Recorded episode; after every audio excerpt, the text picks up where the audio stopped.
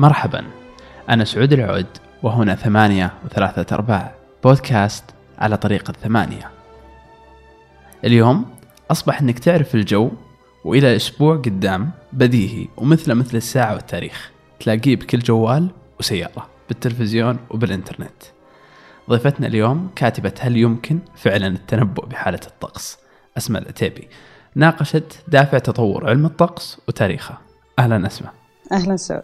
أسمع أم، أنا دائما اطالع بجوالي الطقس يعني صار شيء بديهي يعني اللي, اللي يعني أنا عندي ثلاث أشياء مهمة اطالعها قبل ما أطلع من البيت. آه، الساعة والجو وجوجل عشان أشوف الزحمة. فيعني صار شيء مرة سهل. آه، بس إيش اللي خلاك تكتبين المقالة هذه؟ أنا اللي خلاني أكتب المقالة هي مقالة سابقة برضو نشرتها في ثمانية كانت عن تاريخ علم الارصاد الجوية وكيف وصل آه، لما هو عليه الآن. لأنه كان في الماضي مثلا إذا رجعنا لبدايات القرن العشرين. كان علم أرصاد الجوية بسيط جدا. كان مجرد إنك آه، تأرشف أحداث قديمة تتوقع أنها بتتكرر في نفس الفترة الزمنية. يعني مثلا حدث إعصار في شهر أكتوبر.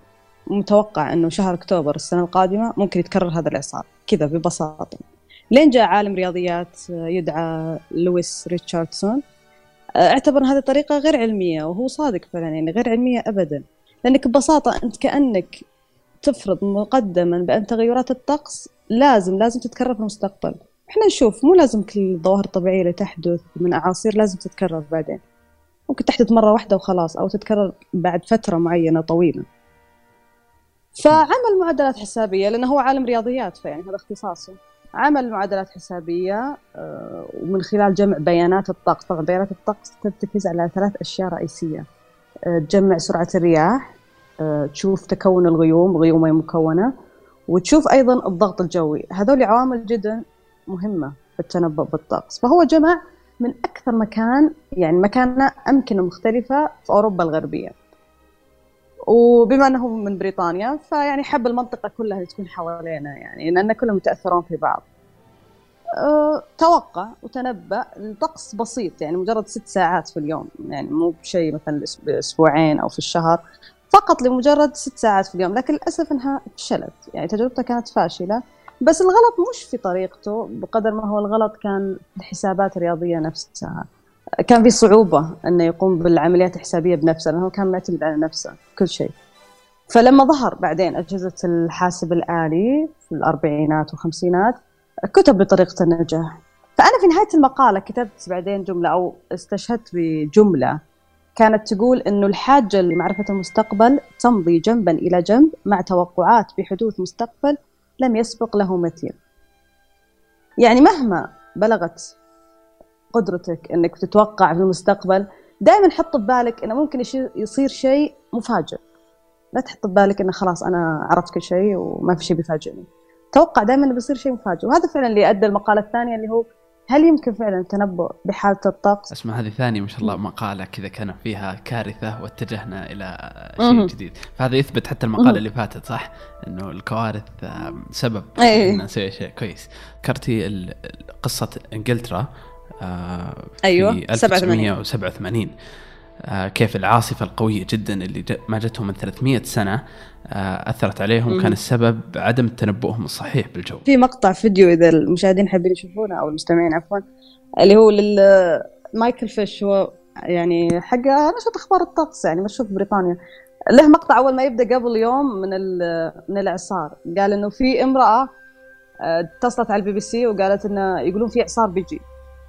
نقول لها ارتاحي ما راح يجيك شيء ونامي. وهو فعلا يعني يوم قام الصبح هو فعلا مو بإعصار بس إنه الأضرار اللي عملها يعني بقوة إعصار هي عاصفة جدا قوية. فيعني المقطع هذا شوي مضحك إنه يعني توقع إنه ما راح يجي وهو فعلا صار. طب ليش؟ كيف غاب عنهم؟ كل حق الأرصاد الجوية إنه ما راح يجي عاصفة قوية بهالقوة. هم توقعوا أمطار مو ما, ما توقعوا توقعوا أمطار بس ما توقعوا سرعة الرياح القوية اللي حدثت في ذاك اليوم اللي أدت طبعا لاقتلاع الأشجار واقتلاع البيوت والدمار اللي غيرت في كل شيء في إنجلترا ذيك الفترة. هل كان السبب يعني آه، إنهم اختار يعني آه، يعني الآن عاصفة إنجلترا هذه كانت عظيمة جدا قد تكون هي سبب. البداية. بس ما صار قبل تنبؤات خاطئة آه، من من الطريقة اللي كانت تستخدم؟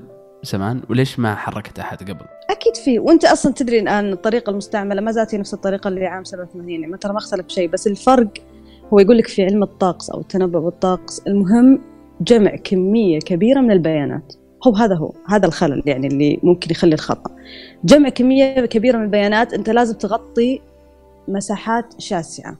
وتحديدا في المحيطات ودائما يقول لك العيب أو الخطأ في جمع البيانات أو قلة عدم جمع البيانات ان ما نقدر نغطي مساحات كبيرة من المحيط. هم يضعون زي العوامات. عوامات تقوم تسجيل بيانات يعني سرعة رياح العوامات هذه وين جوي. وبعد مو... هم يوزعونها بشكل زي ما تقول هم يعني عاملين زي المربعات خطوط الطول والعرض تقريبا يعني زي الشبكة من المربعات. كل مربع المفروض يكون فيه موجود عوامة. هو الآن ترى ما غطوا تقريبا الكامل بعد عام 87 قالوا إنهم زودوا العوامات لأن كان الغلط إنه ما كان في كمية كبيرة من البيانات من المحيط الأطلسي وكان التأثير جاء تقريبا من عند المحيط الأطلسي.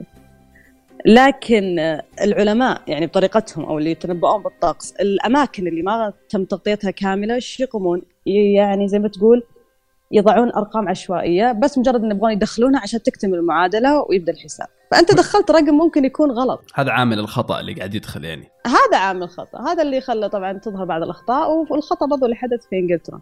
إنه مجرد أرقام يحطونها عشوائية ممكن راح آه، تغلط في الحساب فما تقدر تتنبأ وهل آه، يجمعون معها العامل القديم اللي هو آه، التأثير إنه والله زيها اليوم السنة اللي فاتت جاء مطر مثلا؟ الآن لا يعني ريتشاردسون حاول إنه بقدر المستطاع يبعد عن هذا الشيء وهو الآن الطريقة المتبعه لا إنه بس تسجل بيانات بس معناته إن التنبؤ بالطريقة المستخدمة الحديثة ممكن يتنبأ اليوم وبكرة وبعده فقط ما يقدر يتنبأ مثلا قبل أو بعد أسبوعين أو ثلاثة صح؟ لا الآن هو قادرين على التنبؤ لمدة أسبوع تقريبا. بس هي مجرد يعني بس أقصد الآن لو ندخل أي قناة جو أنا ممكن أعرف الجو مثلا بعد شهر ولا شهرين من الآن.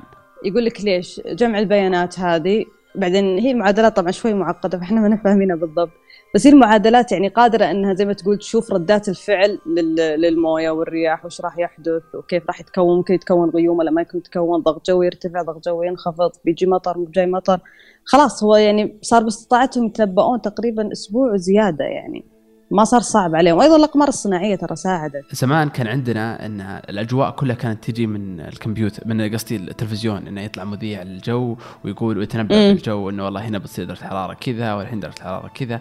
الآن حتى أصبح مم. إنها موجودة بالجوال يعني وبالسيارة وفي كل مكان.